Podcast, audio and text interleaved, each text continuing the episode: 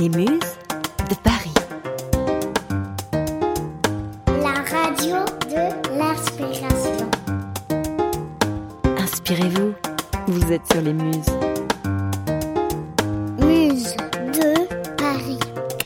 C'est l'heure du flash de l'inspiration des Muses de Paris, le focus du jour sur une actualité impactante et lumineuse. Dans ce court podcast, on vous parle de ces centres de soins où le jardinage est un complément aux médicaments. C'est l'été, la saison des récoltes au jardin. L'occasion de rappeler que cultiver son jardin, c'est avant tout cultiver son bien-être. Depuis plusieurs années, des jardins thérapeutiques fleurissent un peu partout dans les centres de soins. Le principe est simple, en soignant son jardin, le soigné se soigne aussi. L'hortithérapie est le nom que porte cette thérapie. Elle est encadrée par un professionnel de santé formé. L'origine du mot n'a rien à voir avec les plantes qui piquent. Hortus signifie le jardin et thérapie veut dire prendre soin.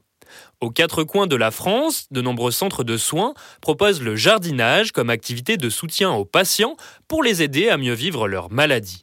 Les jardins thérapeutiques insèrent donc du vivant au sein d'espaces artificialisés que sont les hôpitaux.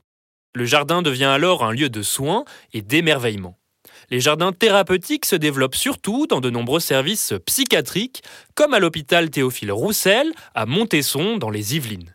Menthe, verveine ou encore camomille, les patients produisent des tisanes maison. Et tout le monde peut profiter de ce jardin des tisanes, aussi bien les personnes hospitalisées que leurs familles et même les soignants.